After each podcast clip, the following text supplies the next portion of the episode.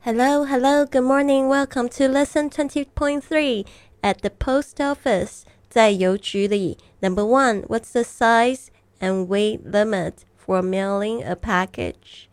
邮寄包裹的大小和限重是多少? What's the size and weight limit for mailing a package? Two, would you please weigh this letter for me? Would you please weigh this letter for me? 请帮我称下这封信好吗? Would you please weigh this letter for me?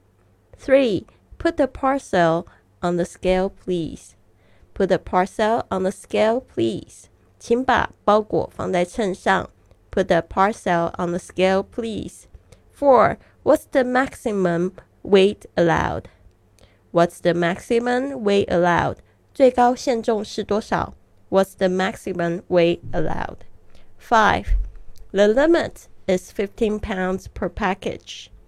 The limit is 15 pounds per package. 每包限重15磅.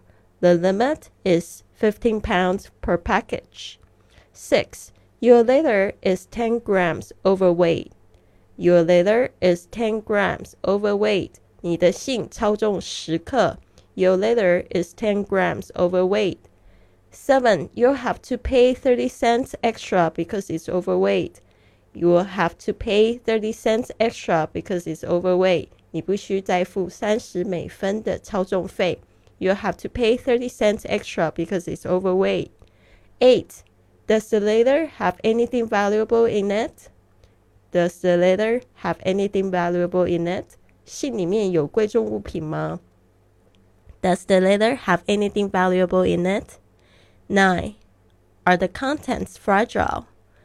Are the contents fragile? 里面有易碎物品吗? Are the contents fragile? 10. How do you want to send it?